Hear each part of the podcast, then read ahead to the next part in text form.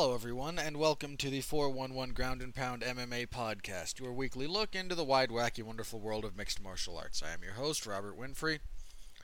I'm going to be flying solo for the next couple of weeks. Jeff Harris is busy at Comic-Con, San Diego Comic-Con, so we wish him the best. Hopefully he's, you know, he's enjoys himself, hopefully nothing terrible happens, hopefully he avoids con crud, because that's a terrible thing. And he should be back in a couple of weeks. So, again, then, just as a fair warning, you're stuck with just me at the moment. I can avoid hitting my microphone. All right, on the agenda this evening, we have a review of last night's U F C on E S P N Plus thirteen. What a terrible card that was. I mean, we'll get into the specifics, but, man, I thought that event sucked. Just straight up. Uh, we'll also have a preview for U F C on E S P N four? If it's three or four. Yeah, four. Which is basically going to be subtitled When Heavyweights Happen When Heavyweight Fights Happen to Good Cards and How You Can Avoid It in the Future, because yeesh. There's three of them. There's freaking three of them. And none of them are good. Just none of them. Oh, God, it's going to be painful. All right. So there's that, and then, of course, any major news. I don't think there's been a tremendous amount of news over the last little bit, but I will be sure to double-check everything and make sure that, you know, all that good stuff is locked and ready to go for you people. All right, let's start with the U F C on E S P N Plus thirteen. Ugh. I'm going to start off with this before I get into any of the specific fights. I didn't. I tried very hard not to complain too much about this event in my live coverage because I wasn't sure the degree to which it was an actual, like, objective issue that could be pointed out, like a string of bad fights or a badly paced event or any number of technical or just kind of real, you know, observable issues versus just my experience with it. Because, look, you don't care. I assume you don't care about my feelings on the matter. I don't, quite frankly, care all that much about yours, so I assume it's reciprocal. And I know that sounds a little bit overly callous and terrible, but your personal experience is your personal experience. Feel free to share, but I, I know some of you do, and, so, and you guys, you know, we talk about some of this stuff if you follow along live, and couple of you on Twitter happen to follow me and keep me company there, and I, I deeply appreciate that. So uh, let me just say, when I say I don't care about your feelings, I acknowledge your personal enjoyment or lack of enjoyment about any fight, any card, et cetera. And I certainly am not saying that it doesn't matter in your life. It clearly matters. You're taking time to watch this event, you're and I, you're t- most certainly taking time to express that in my general vicinity, so it's not like it's absolutely nothing, but your enjoyment or lack thereof has no bearing on my enjoyment or lack thereof, and again, the same is true of mine. Like, if, if I have a great time watching a series of fights, and your response is, boy, that sucked, fair play. I'm not here to tell you you're right or wrong. But that's what I mean when I say, you know, you don't care. You, it, my enjoyment has no impact on your enjoyment. By and large, there's a few there's a certain degree of reciprocal feedback that can be used to enhance that one way or the other. But again, by and large, so kind of work with me here. And it's just, again, it's your enjoy. And so I try not to. Again, you're gonna get a bit of my perspective on things because I'm the one writing these things. But I try very hard not to go into depth about my purely subjective, emotional, personal reaction to a bunch of stuff. If I complain about something related to an event, especially, like, again, in my official coverage, I try to make sure that it is, again, documented. It's, boy, these last three fights have really sucked. Because that's happened. It's, boy, this event is taking forever and the pacing is bad. That happens. Because these are, again, they're, it's very easy to look at, to look at those, to document, to verify, that kind of stuff. And I feel that's valid, because it's pertaining to the objective nature of the event. My personal enjoyment is affected by a lot of things that have no bearing on anything in some respects. Some of it's my personal taste, some of it's crap that's going on in my life, some of it's whatever. And I just, I don't feel the need to burden a lot of people with me whining about my, again, my feelings, my emotional reaction, whatever. Occasionally, again, it does slip in on occasion, but I try to make, I try to maintain a degree of reaction to purely the objective versus, again, burdening you with my subjective fandom of one fighter or the other or stuff of that nature. So the fact that I thought last night's event sucked, I wasn't sure how much of it was objective and how much of it was just me. So I didn't go on about how the event sucked in uh, live, but I've had a bit of time to think on it and to see some other people's reactions. And I think just on balance, probably with a degree, uh, uh, I don't know how sophisticated it would be, but with a fair degree of accuracy, just not a very good event. Uh, you had a lot of decisions. You had a couple of dubious stoppages. And you had a deep, which led to a deeply anticlimactic main event. And unless you're a really big fan of Urijah Faber, the, I don't think there was anything all that interesting in the co-main event either. And listeners of this show will know, as far as my fandoms go, not a fan. So it's, uh, again, I, I just, I didn't want it to be, you know, just how much of this is me whining about things not going the way I wanted them to go. Wah. Because you don't care about that. And I shouldn't care as much as I do, so trying to cut back on that. But I've seen a lot of other reactions to it that, again, I think there's going to be a bit of rose-colored glasses, especially given Faber's win. That's going to kind of crop up. But if you took that whole event in, um, yeah, I I just no, not very good. I I don't think. Like, outside of, I think, one of the knockouts, that might be the only thing of, like, somewhat note. There wasn't any, there wasn't any really good fights in terms of, you know, fight of the night kind of thing. There was no fight of the night bo- uh, post-fight bonus awarded. Uh, the top three fights all ended with first-round finishes, which I'm not complaining about. That happens. But it was just, I don't know. Uh, again, the whole event, not a good event. It moved at a very, very fast pace. I mean, I've complained about long pacing of events before because it's happened and it sucks. This one almost might have gone a little bit in the opposite direction, a hair, uh, a bit too far. I think from start to finish, from sign on to sign off, this event was five hour. It was less than five and a half hours, I'm pretty sure. And again, a bevy of first-round finishes over your last three fights will do a little bit of that. But there was a lot of, especially on the prelims, just banging fights out. You didn't have a lot of time to breathe and digest things. And I, I'm not sure where the perfect balance is. I'm, so I don't want this to come across as how, as how dare they. Like, any event that goes really long and has three commercial breaks between fights, I think we can all agree, okay, that sucks. Do better. Moving quickly is not in and of itself a bad thing, especially with some of the, again, how some of these events are paced. I do think that if you're going to move them as fa- trying to move as fast as they did, especially last night, you could have cut two fights and kept the same kind of general, kept the same time frame and given a few things a chance to breathe.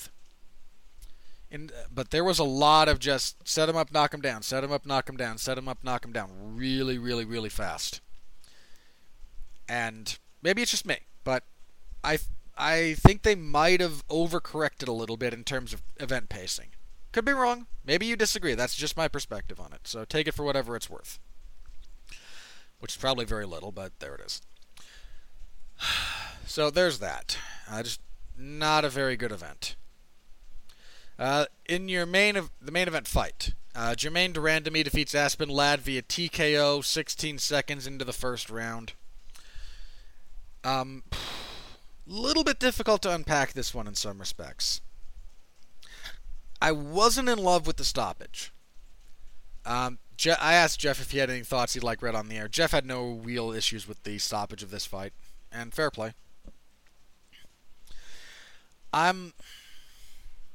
I can get kind of what Herb Dean, why he stopped it as early as he did, because look, Aspen Ladd just kind of walks into a right cross, gets dropped onto her kind of knees and elbows, and I th- she just did not look all the way there after that punch. Now, that doesn't mean she was unconscious, because she wasn't, but again, I can see why Herb Dean stopped it. Not the best stoppage, uh, and I think if Germaine de Randamie's follow-up left, because she lands, she throws this left as Ladd is kind of on her knees, that doesn't hit her in the face. It kind of winds up more as a clubbing blow to the chest that kind of knocks her over backwards. If that punch had landed clean and dropped her back like that, I don't think we'd be having this conversation as far as you're debating the stoppage. I think that would have pretty clearly been, okay, she was wobbled, she was hurt badly by that punch, and then this follow-up just really rocks her world. We're done here. And I, I think, again, I don't think that we'd be debating it. I really don't. But she missed, and so we're left kind of with the reality that the stoppage was, I don't want to say bad, because I don't think it was bad in the traditional sense of the word. I just, I don't think it was all that great. And again, with stoppages, it's a spectrum. You have great stoppages that are perfectly on point. You have terrible stoppages where, you know, no one under... I suppose I should rephrase this. You have fights that are stopped way too early, and you have fights that are stopped way too late. We've all seen examples of both of those. And you don't want to go too far to one side or the other, so... And if anything, you do want to err on the side of stopping it a little bit early, because we're talking about people taking tremendous amounts of physical damage. So I'm I'm okay with it. it. Again, not the worst stoppage I've ever seen. And I understand again, I understand where the referee was coming from. It was Herb Dean in this case. But again, was it, you know, great? No, probably not a great stoppage. Um, that said, Ah, man, I wonder the degree to which something like this was inevitable, given how bad Aspen Ladd's weight cut was. Uh, you can find the video of this online. Um, her weigh-in was, she looked awful. Um, she badly managed that weight cut. I don't think she's the. I don't think she has the body type for one forty-five. But she needs to get a handle on her weight cut, because that was bad. I mean, if you've seen, if you watch her, again, watch her weigh in, the videos online, that's hard to watch. And I've got a pretty stiff, I've got a stiff constitution, guys. I am not put off by a lot. And that was, that was pretty rough. Uh, also, I have to say this because I was watching that weigh-in video, and why are you people at, in California using, like, analog scales? It's ridiculous. Stop it. We have the technology. Digital scales are superior. Keep an analog for backup as far as, you know, catastrophic failure or the inability to properly calibrate every digital scale in a five-mile radius. But, I mean, look, again, Aspen Ladd, when she weighs in, is uh, she's shaking, she's barely able to stand, kind of thing. It's it's ugh. Again, it's a she had a terrible weight cut. But she's shaking as she's standing on the scale, and when you have one of those again old weight scales, that makes it shake, it makes it bounce. She was on that thing longer than she needed to be because she couldn't physically stand still to get, long enough to get an accurate reading. Digital scale, it'll help with that tremendously. It's more accurate. Also gives the commission less room to be, uh, you know, influenced by the U F C to one degree or another. And I've said this in the past. I'm not entirely sure the degree to which every weight cut, if you go way back in the day, was all that, especially when they had, you know, kind of very public weigh-ins. Uh, how many of those are as legitimate as they could be? Especially when you're dealing with, again, the oldest weight-based scale system. Because, and I, I've said this, you really think any of those commissioners were going to announce, you know, Chuck Liddell as being anything other than two oh five when he was fighting for the belt? I mean, in all seriousness. Like, if he'd badly missed weight, then sure. But I really do wonder if, he, again, and this is just a purely intellectual exercise, if you put him on a digital scale, a contemporary digital scale, how many times is he, you know, two oh five point seven? And just, all right, we announced it as two oh five because that's the way things are done. And maybe, you know, rounding is different from commission to commission. Again, that's the whole thing. But I'm a, I'm a big believer in the value of, again, the non-digit, of having the knowledge and the ability to utilize non-technological based systems when necessary. I'm also a firm believer that we have the technology, we have bettered ourselves and the world with it. Let's use it, yeah? So, Germaine de Randamie again.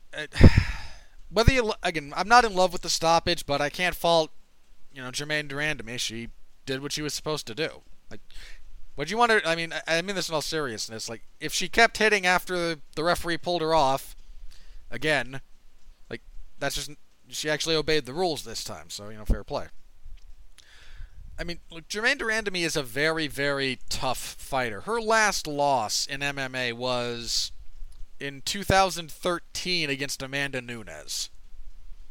She hasn't been the most active fighter since then for a variety of reasons.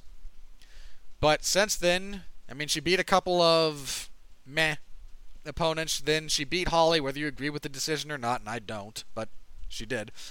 Beats up Raquel Pennington badly. Beats Aspen Ladd. I believe she came into this fight ranked as the number one contender. Uh, I imagine if Nunes is going to defend the bantamweight title, and not just, you know, defend featherweight and then call it a career, it's that's she's the next most viable contender. I don't expect this fight that fight to go Germaine's way, but because again, the man, oh god, Nunes is just a beast, but. I think if she's going to get... And I, I I also don't know how much the U F C can trust her in a title fight, considering the last time they had her in one.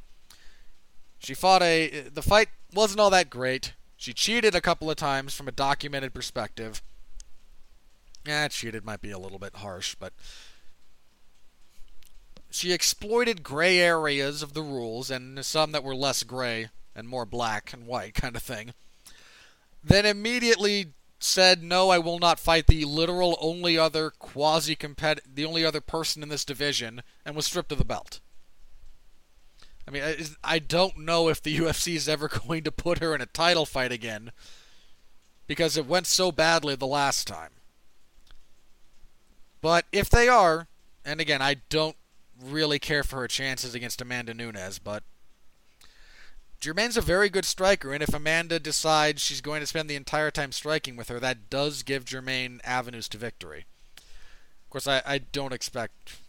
I expect Nunes to be a very intelligent fighter about that and kind of go, okay, striking I might be able to win here, but I have this dominant advantage if I can get things to the mat, so... Down we go, and I'll just pound her out on the ground again.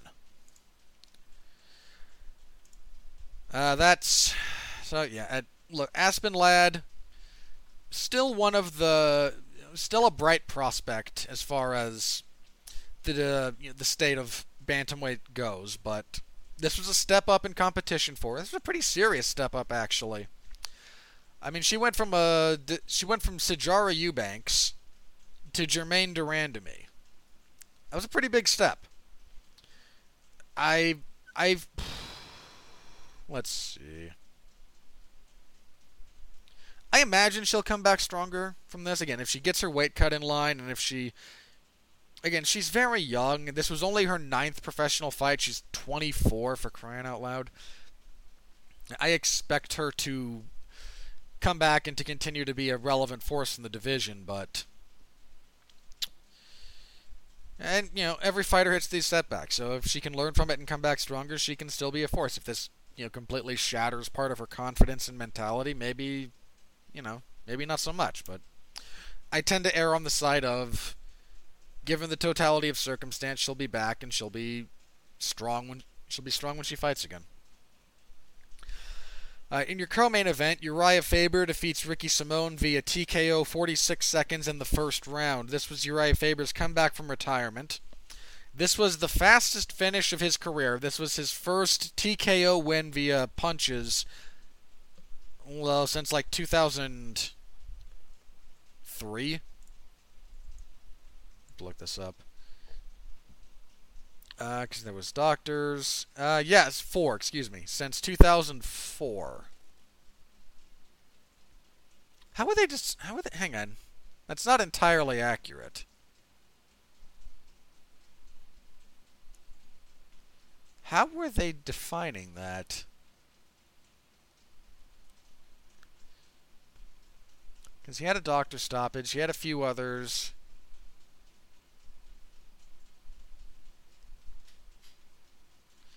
Yeah, again, there's a few doctor stoppages on here. We're... That's weird. Might be since two thousand seven. Hmm. I need to double check this guy's nickname. Yeah, okay, so since oh seven. I... Still. twelve years. Long time.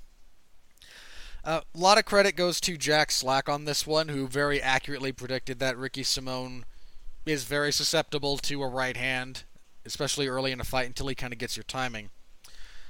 I mean, frickin' Ronnie Yahya cracked him a few times with a right hand. And Ronnie Yahya's striking credentials are, like, non-existent. Um, and, you know, Faber, not a great striker, but has the... Has has some power, and ugh, this was such a brain-dead fight from Simone in that closing sequence. I mean, he opens up with his usual aggression, uh, just all over Faber. Lands a pretty good left hook that wobbles him. Faber's chin is not at all what it used to be. Kind of off-balances him with a left hook, just gets overzealous chasing him, and gets caught with a right, and Faber's able to pound him out.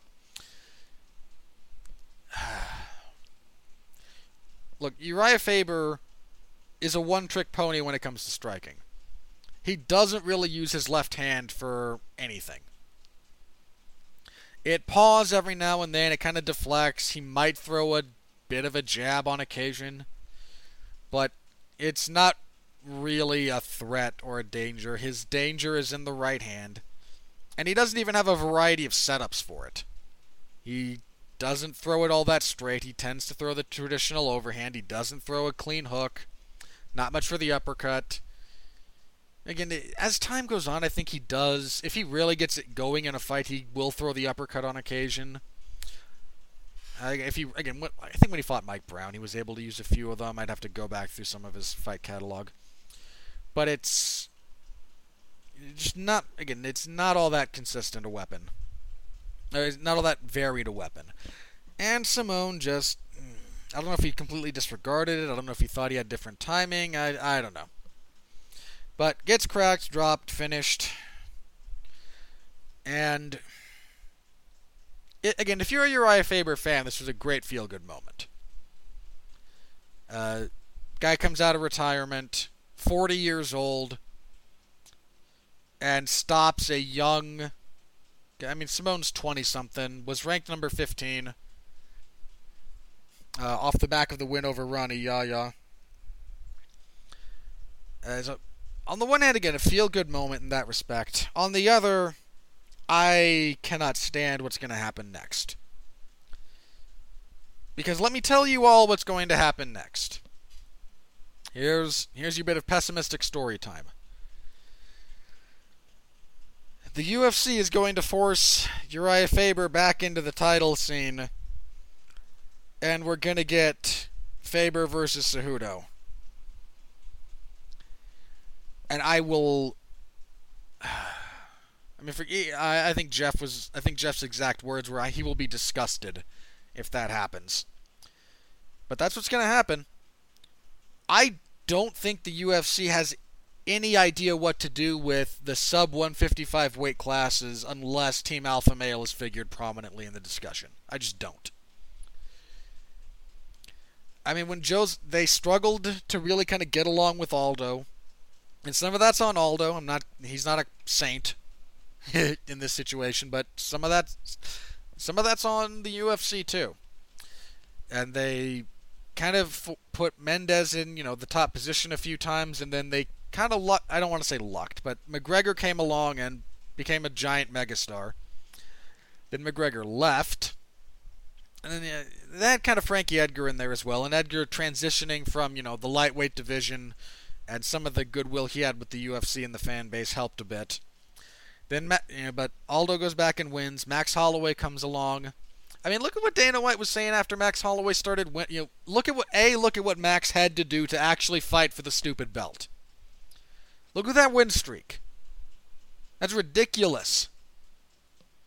That he had to do all of that to even fight for. I think he fought for just to get to an interim title fight with Pettis, if memory serves, before fighting Aldo twice.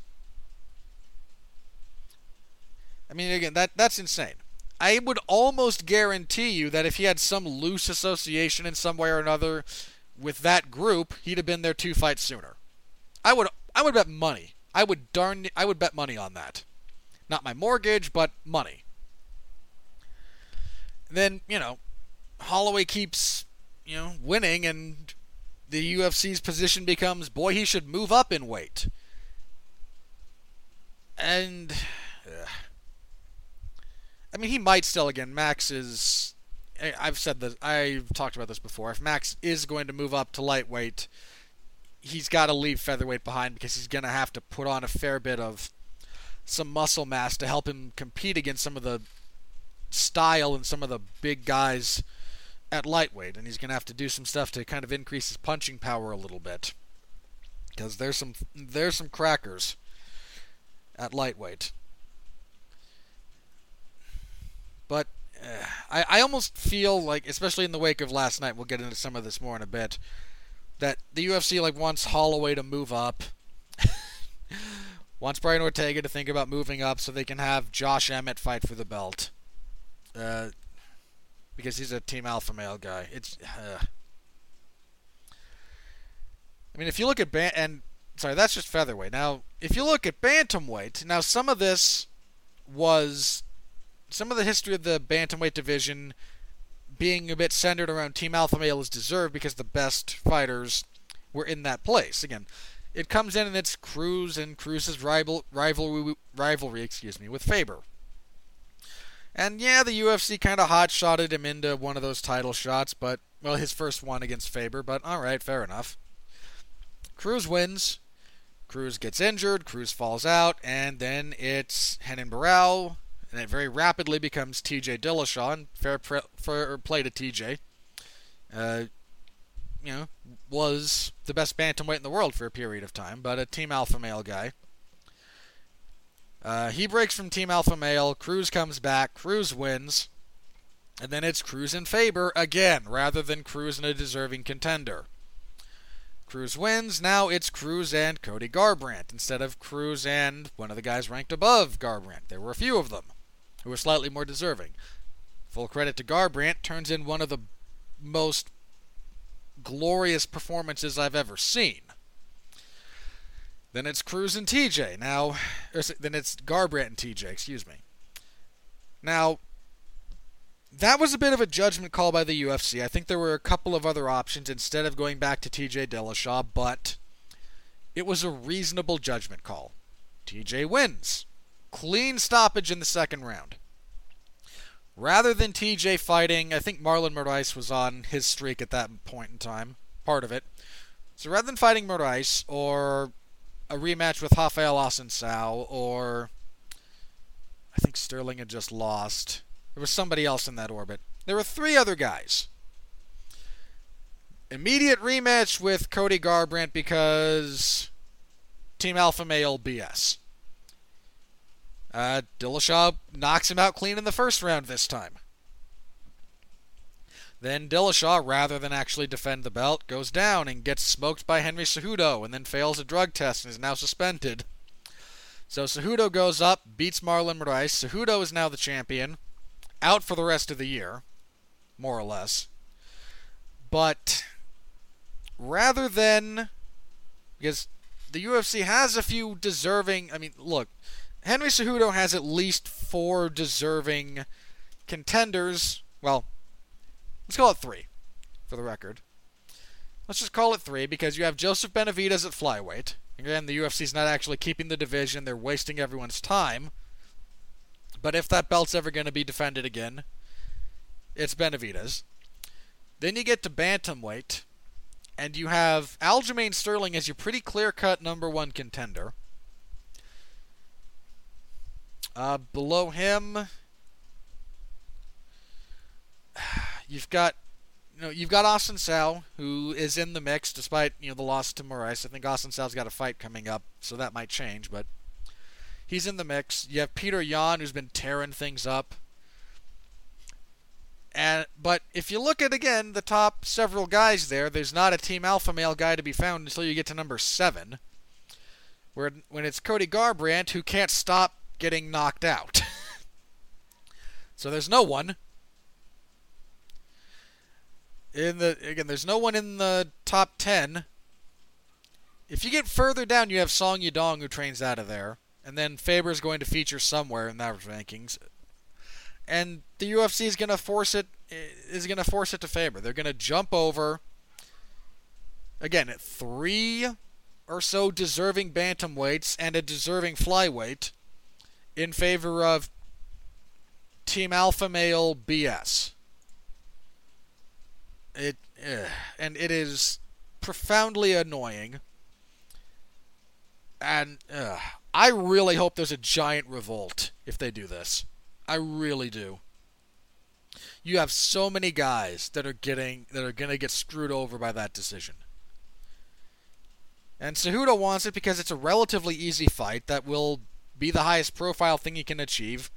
Faber wants it because he still thinks he can be a champion, and I imagine if he never becomes U F C champion, that will annoy him until he dies. So they're going to shoehorn that in, and I will be absolutely disgusted. I'm with Jeff. I will be disgusted. That is, that is absolutely a shameless act of... And look, different people have different tolerances for how much of the old sports entertainment they want in the U F C. Some people like more, some people don't like more. Some people hate it unless it comes from one of, like, three fighters, in which case, yay! Some people like it unless it's coming from one of two or three fighters, in which case, boo. And you know what, again, you guys do you. Fair enough. I'm not here to knock on any of that. So there might be some people out there who think, you know what, yeah, Faber Cejudo, that's a great idea. I don't know any of them. I don't... Imagine it's any of you listening to this. I might be wrong. Some of you might be expressing extreme displeasure with my perspective on this. And again, fair play. I just know. Not only, like, my interest in that is not just zero, it's actually negative. That would actively dissuade me from watching the event it takes place on. But that's the direction they're going to go. I, again, I darn near bet money on it. Uh, there were some, I saw a bit of this from some of the media members uh, floating, you know, let's do Faber versus Sterling as a number one contenders match, and Sterling, Aljamain Sterling was like, um, no. You know, he's he's earned his shot. He really has. I mean, his only loss recently was to Moraes, who knocked him stiff as a board with that knee strike, thing of beauty. But he's won his fight since then. Uh, his last one was actually a watchable fight. And yeah, he's, again, he's not interested. And when you've done what he's, I mean, when you've done what he's done, I don't blame him. Moreover, I mean, how do you come out of that looking good from a P R standpoint? You know, if again, if you're Ricky Simon and you're young and there's some potential there, but you're largely unproven at the elite level. Again, big win over Ronnie Yahya. Not trying to downplay that at all, because that was impressive. But he's not consist. He's not, you know, proven at the elite level. Young, hungry guy trying to make his name off of Faber is understandable, whereas I think Sterling has proven himself so consistently, by and large, at that level. I think even if he wins, he winds up losing in a lot of respects because, I mean, A, his fight with Faber might just not be all that enjoyable from an aesthetic perspective. And two, if he's perceived as just beating up on an old man, and I know Faber's not old old, but he's forty at bantamweight. Uh, I mean, I I laugh every time, you know, the announcers say he's the California kid. He's the California middle-aged man. All right. He just is. He's forty. Sorry, middle-aged. But so if Aljamain Sterling goes out there and just abuses him for three rounds. You know, there's not a lot of goodwill that's going to be built up for that. So, he, I mean, I think he's kind of right in just being generally averse to that fight. Moreover, I mean, again, it's not like Faber should be all that highly ranked. I don't even think this should put him in the top fifteen if we look at the entire bantamweight division.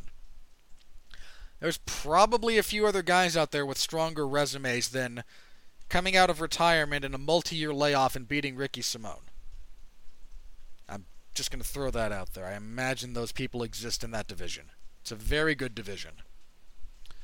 But that's also, again, I expect Faber to be ranked, and I expect them to go, yay, Faber title shot, because we don't know how to promote anybody less than one fifty-five pounds unless there's a Team Alpha Male dramatic bit of B S involved, and I will vomit. Uh, alright, moving on. Josh Emmett defeated Mirsad Bektic via T K O at four twenty-five of the first round. A solid enough win for Emmett. He found a pretty decent angle, uh, landed a jab that just off-balanced Bektic, and then he got on top of him and pounded him out. Uh, man, I was on the Mirsad Bektic hype train for a bit. I don't know how many of you might remember that. Um, dude looked like a surefire top-level, possible title challenger. I, maybe even champion. I couldn't swear to that one, but I mean, his debut against Chaz Skelly was a little bit so-so, but considering the level of opposition, uh, then, you know, his next three fights, I mean, he put beatdowns on guys, and then he steps up to Darren Elkins and dominates that fight up until he gets head-kicked. And then that's where some of the issues kind of start. He stops fighting all that regularly. I know he's had some injury issues. And I don't know, man. Again, for a guy that four or five years ago... Yeah, four years ago in like two thousand fifteen, looked like a darn near can't-miss title picture... guy in the title picture. Uh, I don't know what happened specifically, but... Uh, oof, the bloom is off that rose, I guess. And I'm not saying he can't still fight and win in the U F C, because I think he can. He has a good skill set. He's a he's a talented guy, but I think there's a very real chance we have seen his ceiling, and it's significantly lower than a lot of us anticipated. Uh, I don't know what you do next with Emmett. He's, again, this is two in a row. It's two finishes in a row, but there's still a little bit of that kind of looming specter of what Jeremy Stevens did to him, because that was ugly. But, uh, I mean, he's going to find himself probably in the title, or, again, the U F C. I think I saw on Twitter, you know, we should just do Emmett and uh, Chan Sung Jung for their Korea card at the end of the year, because they're going to be in Busan uh, for their last show of the year in December. You know, I'm down for that. I think that's a fight that makes sense. Uh, I could live with that. And, Emmett, again, Emmett's going to find himself somewhere in that title orbit. Just by nature of his aso- team association And again, he's winning fights. Uh, he was losing the Johnson fight up until he landed that punch, but he did ultimately win, and that is a pretty major consideration. So, uh, you know, good for him. Uh, God, the rest of this card. All right. Um, Karl Roberson defeated Wellington Turman via split decision, twenty-nine twenty-eight. Uh, I thought, I thought Turman won this fight. I scored it for him.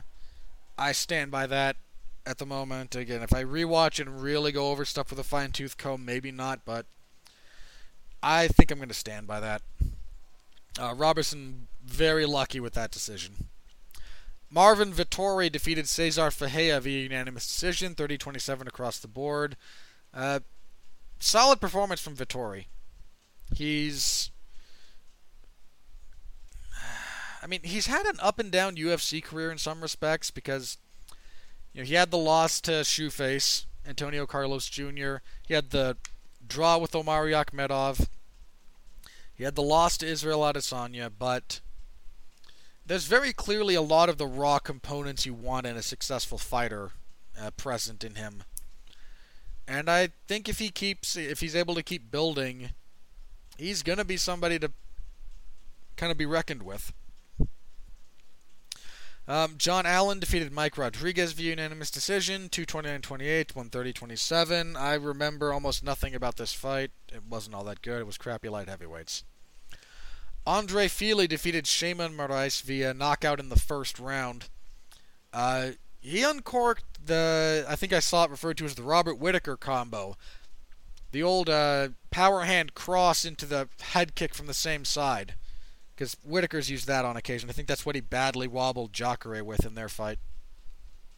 It's a good combo if you can pull it off. And it was a really nice counter combination from him onto Moraes. So, you know, much as Fili is still... He's not exactly a five hundred guy anymore. He's won a few more than he's lost, but... Uh, I don't know. I mean... I don't, I don't know how to say this. He's... As good as this finish was, I'm still not sure that his ceiling isn't still the same thing. You know? I could be wrong, but I'm just, that's still kind of the vibe I get. I mean, again, maybe I'm wrong. Maybe he steps up and he does better against a higher level of opposition this time, but I'd need to see that before I can really form a judgment. As for, you know, he beat the guy who was put in front of him, and you know what? Fair play. A lot of guys don't. I mean, in fact, half of all fighters don't. Uh, let's see. Juliana Pena defeated Nico Montano via unanimous decision, two twenty-nine twenty-eight, one twenty-nine twenty-seven. The twenty-nine twenty-seven was dubious. Uh, Montano had a good first round, but this is just one of those fights where it was, hey, whoever's on top is winning. And in the first round, it was Montano. In rounds two and three, it was Pena. Uh, not any more complicated than that. Uh, Montano looked pretty decent up at bantamweight now, so I imagine she'll stick around. She, I don't think flyweight's all that feasible for her. She had weight-cutting issues. Uh, I mean, that's what led to her not fighting Valentina Shevchenko and then getting stripped of the belt and then uh, just... You know what, you, you, again, she, it's not like she had... Again, I don't think the ten eight score was all that justified in this fight. So I'd like to see her try her hand in that weight class a few more times. Um, as for Pena, the U F C's really high on her, but... Uh, I mean, her striking is not good. Just, like, not good. And as kind of evidenced here... All of her grappling credentials, and you saw this in the Zingano fight too. A fight she won, but uh, not great on bottom. And not the... She's got pretty good... She's able to stop some takedowns, but her takedown game is kind of predictable. I mean, Montano reversed a couple of hers, the same takedown, uh, just straight into side control on top. So... And I mean, again, she had the time off, and she w- because she was pregnant. You know, she's got a kid now, and you know, congratulations, that's a wonderful thing. But there's some pretty serious diversification refinement that needs to go on if she's really going to excel. Because, I again, I don't know how many of you guys might have come into the sport in the interim, but I remember how high the U F C was on her. Uh, how much commentary was, you know, really kind of on her side in any fifty-fifty position. And there was a lot of kind of, we want, they were kind of thinking, yay, she'll beat Valentina, and then she'll go on to fight for the belt, and The Ultimate Fighter will not be a giant waste of space anymore. And then Shevchenko armbarred her clean. And, you know, just, you know, Valentina Shevchenko's a badass, but. Uh, so, again, both women acquitted themselves well. Considering the totality of their circumstance, again, both were coming off pretty serious layoffs, so... Um, just, again, a very... How do I say this? This looked like, you know, the majority of women's M M A fights do. Um, Ryan Hall defeated Darren Elkins via unanimous decision, two twenty-nine twenty-eight, one thirty twenty-seven. How Ryan Hall did not get a ten eight in either the first or the second is a bit beyond me. Um, Elkins got dropped twice in the second round, and I don't think landed anything of value. Uh, um, Ryan Hall's just an awkward guy. Just a really awkward guy to try and figure out. He kicks. I mean, he he dropped Elkins with a wheel kick. Oh, God, it was hilarious and glorious at the same time. Um... Again, Hall's just tough to figure out. There's, people are terrified to engage with him on the ground. Some of that is warranted. Uh, they don't call the man the wizard for nothing. The, he is a phenomenal grappler. But a lot of that just straight up nope. Like, uh, okay, fine. Don't let him go to the ground on his terms kind of thing. Okay. But the just flat out refusal to engage at all is... in some respects, even more detri- more detrimental to your game. As you're just, again, flatly refusing to engage in significant portions of where the fight could take place. Uh, he dropped Elkins with lefts, I think, in the second round, and then, oh, he hit this beautiful sequence at the end of the second. Uh, I think he tried an Imanari roll. Uh, wound up kind of picking an ankle. Elkins spun through to avoid the knee bar or the heel hook, got on top, uh, so he looked to kind of get on top and disengage. Hall comes up on, I think it was a single leg kind of position, gets the takedown into mount, locks up a triangle, rolls to his back, and if that round goes on for another five seconds, Darren Elkins is sleeping. Uh, he got saved by the bell there. It was a beautiful, beautiful scramble.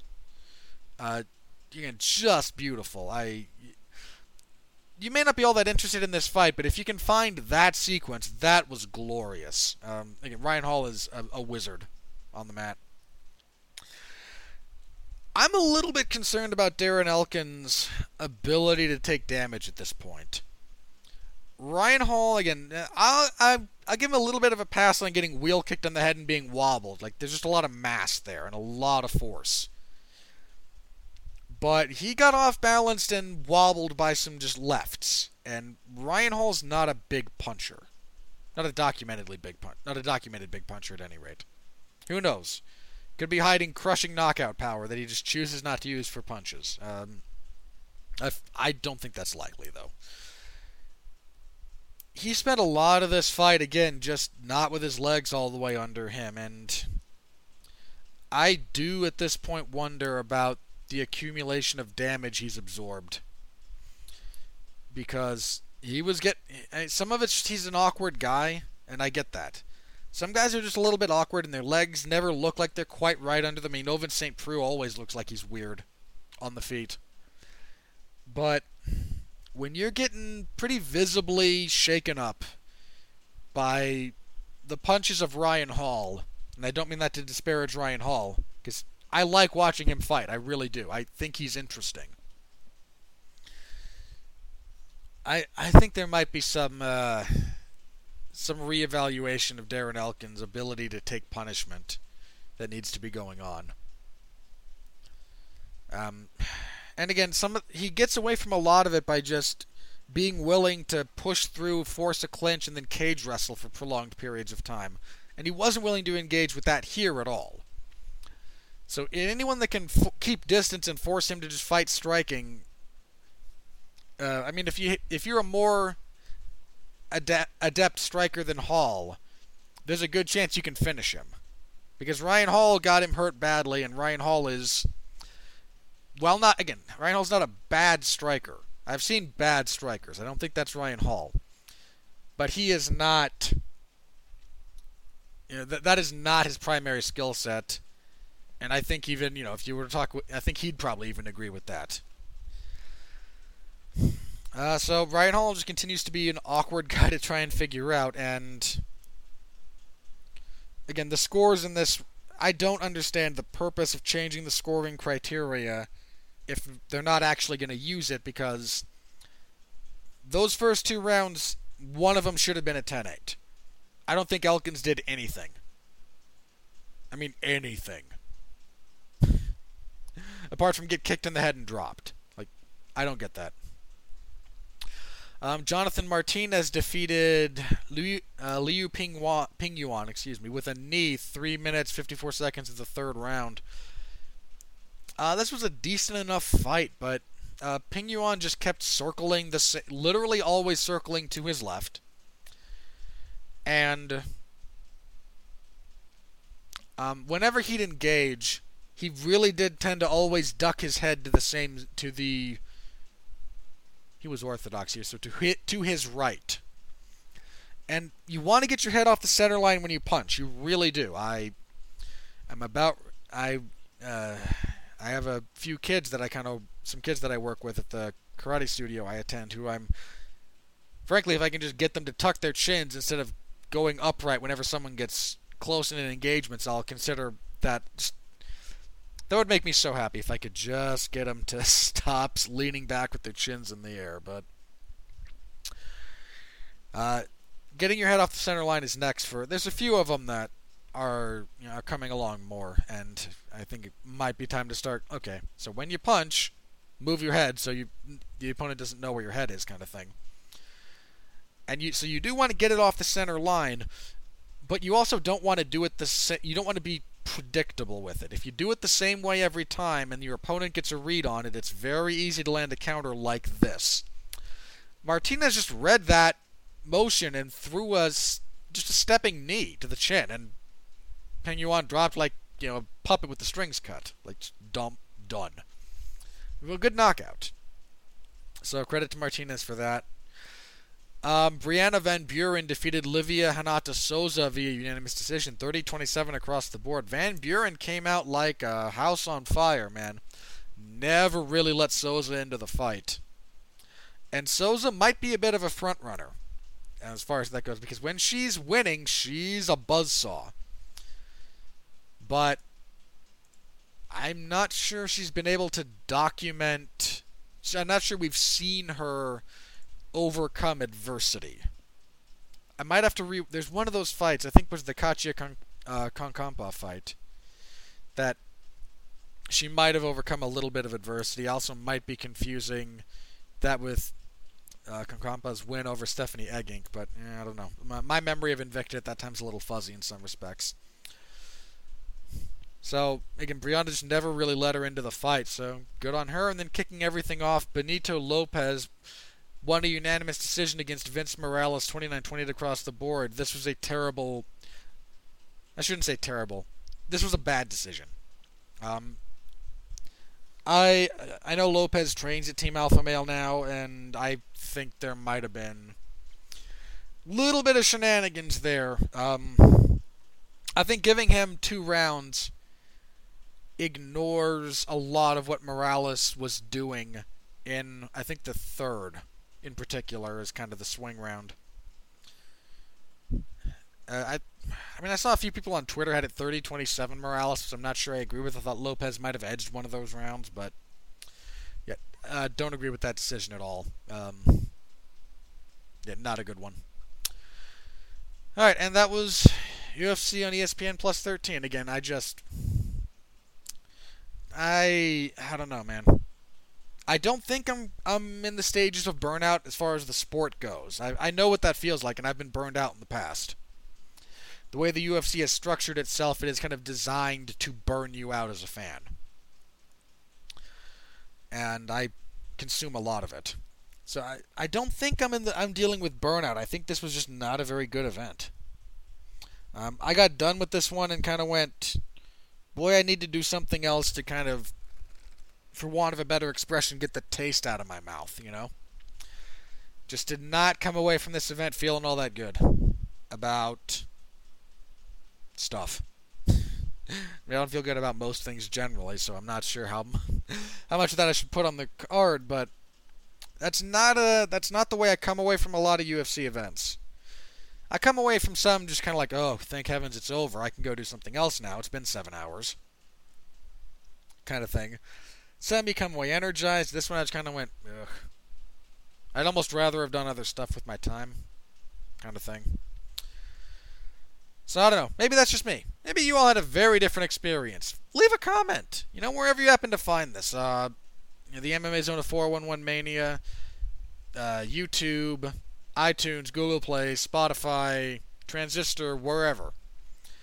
Uh, feel free to leave a comment if, again, if you had a very different experience with this card. I'm, I, I'm curious from a point of data collection, if nothing else. How much of an out, how much of a statistical outlier is my experience relative to other people's? So anyway, thanks to everyone who did read and follow along with that. There weren't a tremendous, a tremendous number of you, but this was a. Again, this was not a good card. I don't blame anyone for skipping it. Uh, you know, at all. Uh, alright. But there will be another U F C event next week. U F C on E S P N four. The U F C is in... They're in San Antonio for this one, yes? Uh, yes, they are. Nice.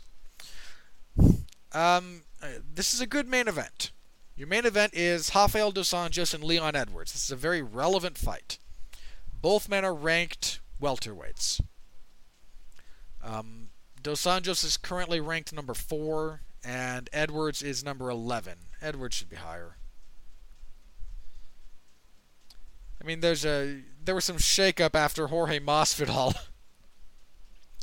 uh, ruined Ben Askren's life with that flying knee. Oh, uh, yeah, Masvidal is now number three. Dos Anjos drops to four.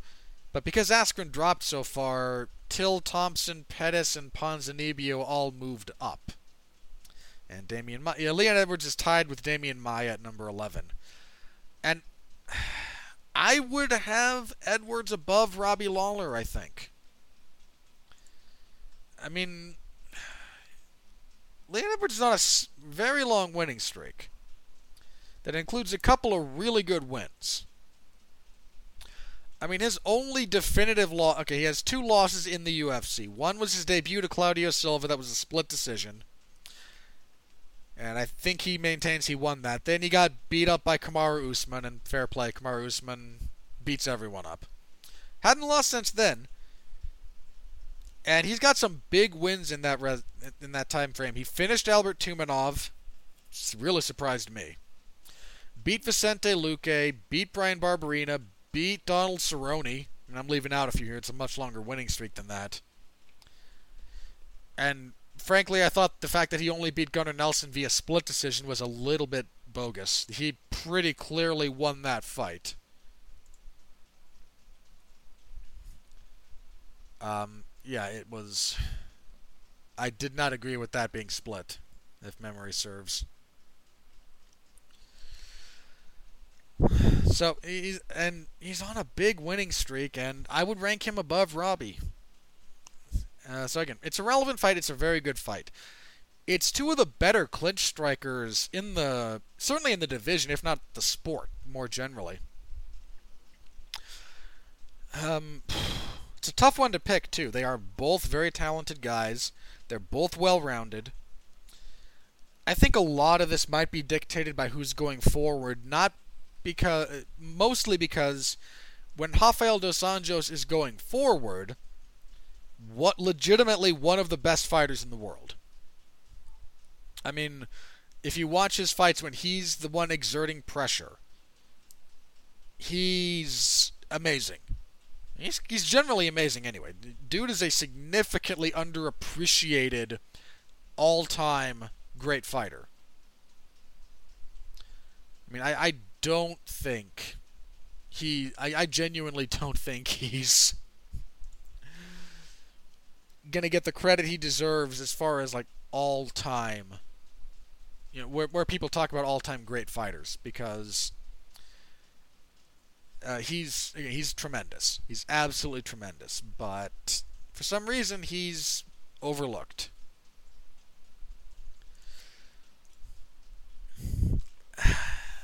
But uh, again, when he he's only that good when he's going forward.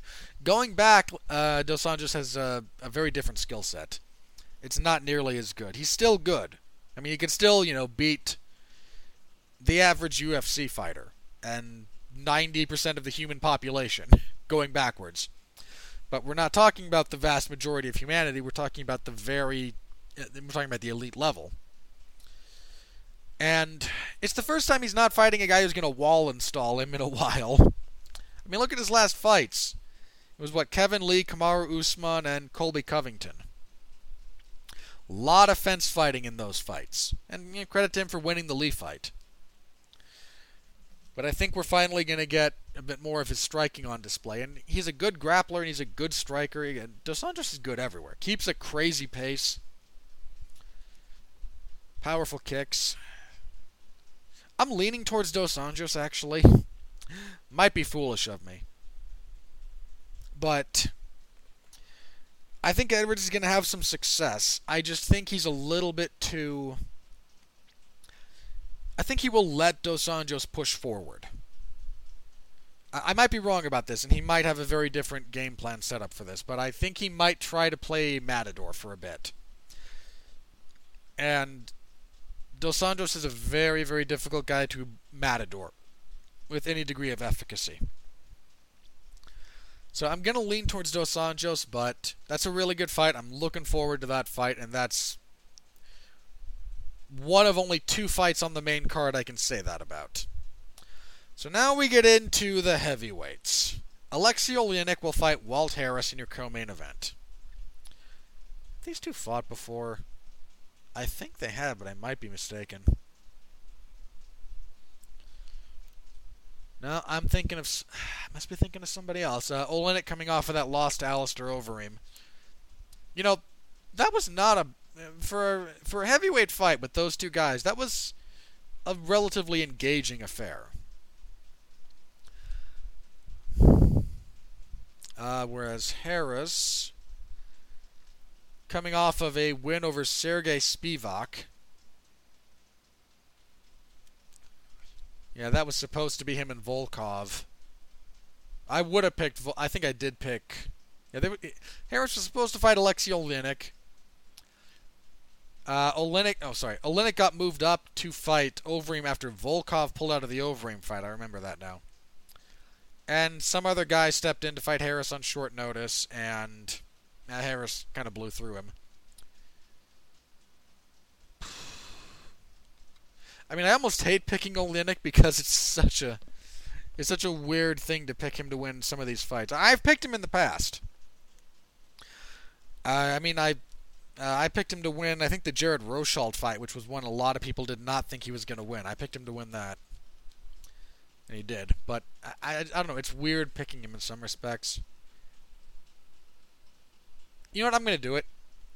I might feel stupid, Walt Harris might, you know, turn his lights out, but I'm going to pick Oleinik, I don't care. Alright, next up, another heavyweight fight, because God hates me. Um, Greg Hardy. I don't know what we're doing here with this guy.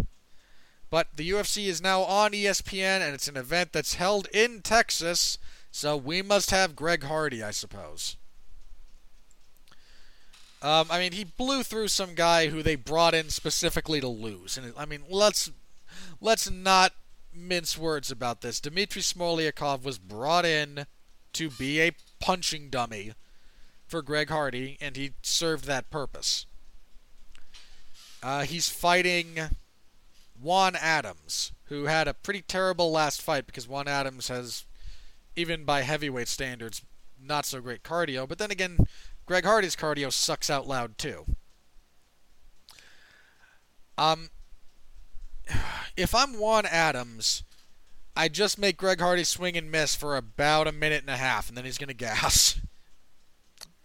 Um, I'm going to pick Adams. I mean, it's not just that I don't like Greg Hardy, but I don't think he's all that good. I think he blo- I think he's a generally athletic enough human being and possesses enough punching power to get through a certain level of opposition. But anytime he runs up against actual opposition or can't finish a fight quickly, he tends to fold. Now, that can change. And if he's working hard at it, that, again, these are elements of his game that could be improved. But I don't know. I'm just I'm gonna go with Adams. I mean, his last fight kind of sucked too. So I I just I'm really if some fight falls out on this card, I'm hoping it's some one of these two in this one. Just ugh. So go on with Adams. Next up, James Vick will fight Dan Hooker. I like this fight. Uh, this is a good fight here. Uh, Hooker coming off of that loss to Barboza. Boy, that was a rough one. Um, that was his first loss in the U F C since returning to lightweight. Um, he, yeah, that that lot that broke a five-fight winning streak, I think. Yeah, five. And you know, James Vick coming off, I think, the Felder fight. Yeah, yeah, losses to Gaethje and Felder. Tough fight. Um, Hooker's a very analytical fighter. And Vic does leave a fair amount of openings for that kind of fighter to capitalize on. But Hooker also gets a little bit of his success from being kind of a longer, rangier guy. And he's not going to be that against James Vick. So uh, it'll be an interesting clash. I'm... Logically, I think I should go with Vic. But I don't feel very logical at the moment, so I'm going to go with Dan Hooker. Just, I don't know. I don't know why. His knee game's going to be largely neutralized. Eh, screw, I don't know. Screw it. Going with Hooker. Might look stupid, but going with Hooker. This is one of those shows. One of those, like, pick series for me. I'm going to feel... I feel okay kind of making these decisions in the moment because I know kind of where I am and why I'm doing it, but after the fact I'm going to go, what the hell were you thinking? Um, also at lightweight, Alexander Hernandez will fight Francisco Trinaldo. That's a rough welcome back for Hernandez after fighting Cowboy. Uh, Trinaldo's, a, Trinaldo's a tough old, old warhorse, man. Uh, coming off of that win over Evan Dunham. That was a little bit of a while ago, though. Okay, yeah, he was supposed to fight earlier, a little earlier this year, but that got canceled, so okay. Uh,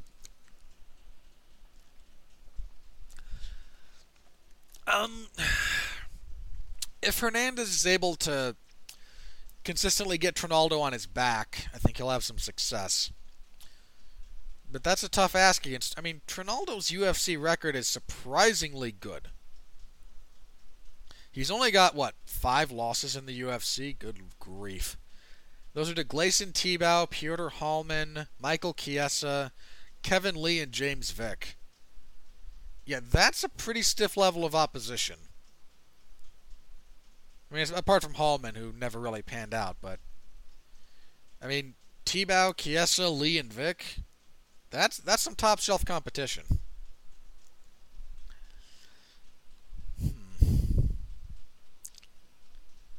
I don't like picking against, I don't like picking against Francisco Trinaldo without a real kind of concrete reason for doing so.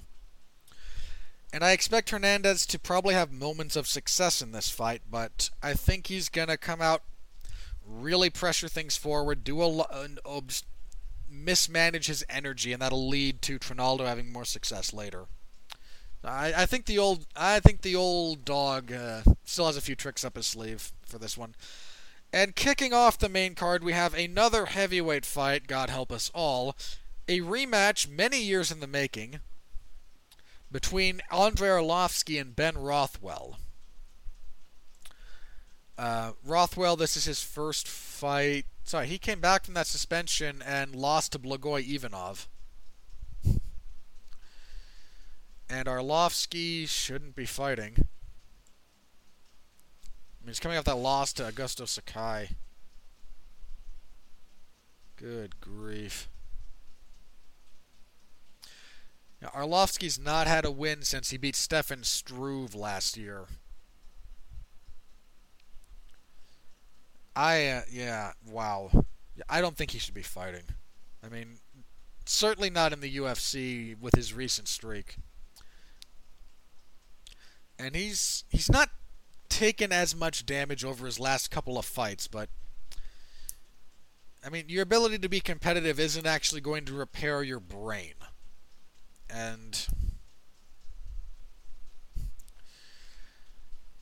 I don't know. Again, like, logically this should be Rothwell, but neither of these guys have looked all that good recently. No, no, I'm going to pick Rothwell. I cannot pick Andrei Arlovsky at this point to win a fight. I just can't do it. But don't be surprised if Ben Rothwell looks terrible and Arlovsky picks up a win. That keeps him around for another three fights that he will lose.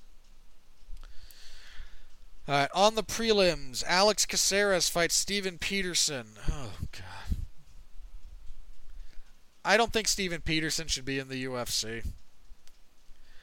I mean, his one win was a split decision that probably A, should have gone the other way, and B, was over a guy who shouldn't be in the U F C also. Yeah, I mean, Bissett, yeah, no. Uh, whereas Caceres is, I don't know. He's he's Alex Caceres. He's the same guy, more or less, he's always been. He's made some refinements to his game. I mean, he used to just be like the worst fighter on the roster. That's not him anymore. He probably wins this fight, but eh. He has not looked all that good over his last fights. Uh, split decision loss to Wang Guan. Split decision win over Martin Bravo. Got smoked by Kron Gracie. Just, I don't know, man. I do not know. I, again, he should win this one. Um, Raquel Pennington will miss weight. I just assume. Why is she fighting? I mean, she had a decent run up to her title fight. Got just obliterated by Amanda Nunes. That was a one-sided shellacking. And then misses weight badly in the De Randamie fight. She weighed one thirty-eight, I think. Uh, yeah, one thirty-eight. And had nothing for a De Randamie all fight. Um... I don't know if she's just fighting out her contract or what, but if she has not refound some kind of motivation. Uh, she's fighting Irene Aldana. And Aldana's, Uh, she had a bit of a rough introduction to the U F C, losing to Leslie Smith and Caitlin Chukagian. I kind of remember thinking she won the Chukagian fight, but I might have been wrong. Um, has won three in a row since then. Uh, last seen submitting Betch Kohea after Kohea badly missed weight. Jeez, Kohea weighed one forty-one for that fight. That was ridiculous. Um, yeah, I, I don't think I can pick Pennington at this point. Just the way she's looked her last couple of fights, it's not been encouraging.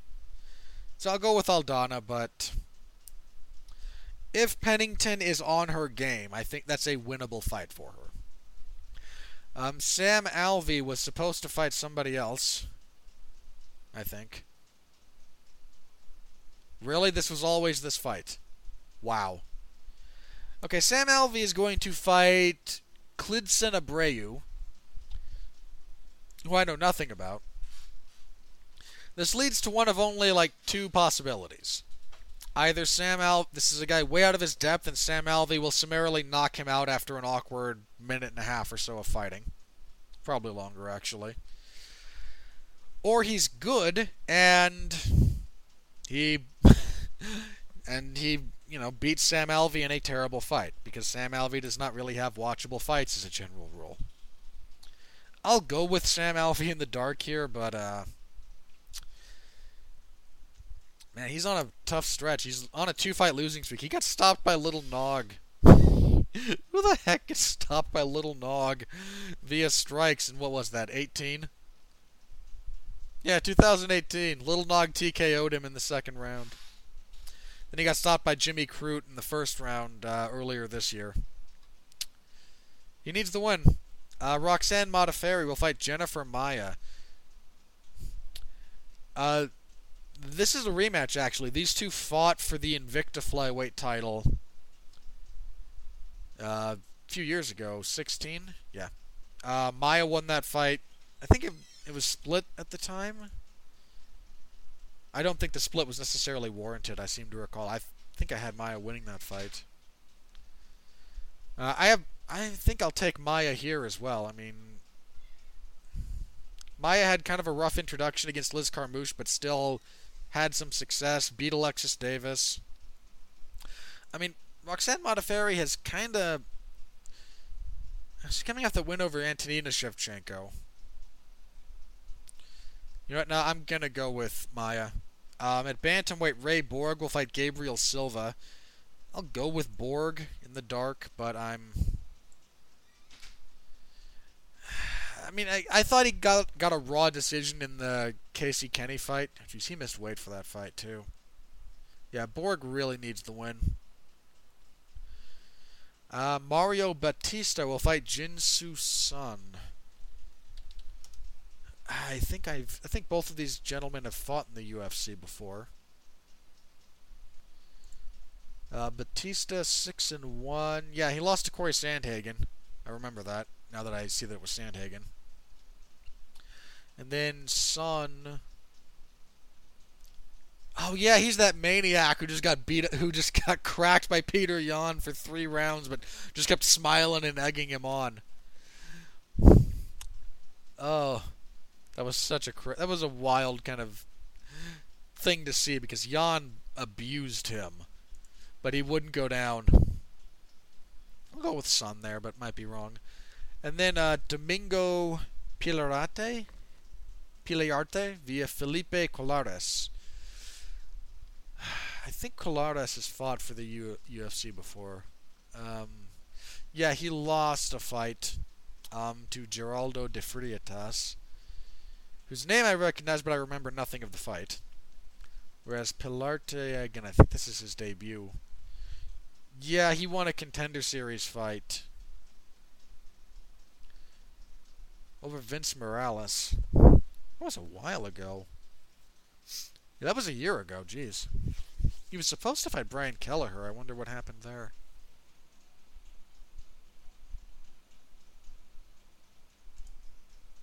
I, I need to know who... Okay, he got injured prior to the Kelleher fight. Okay. Um...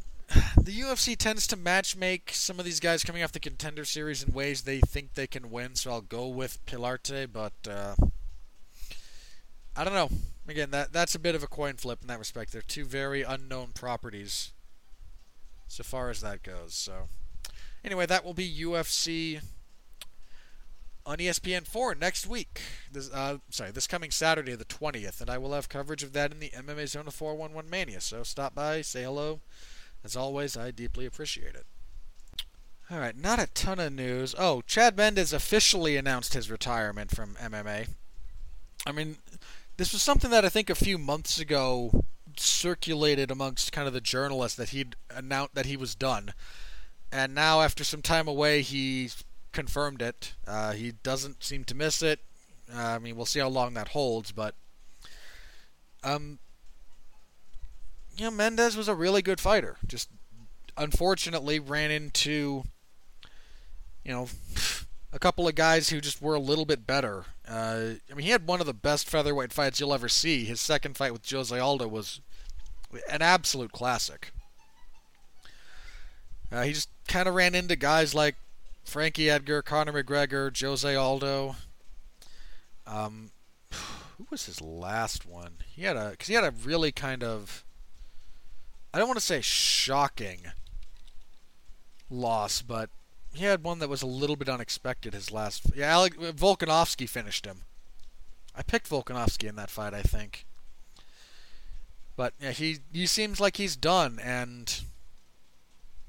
You know, again, dude had a very, very good career. I, uh, you know, I don't have any you know, negative wishes for, as far as him in retirement, so...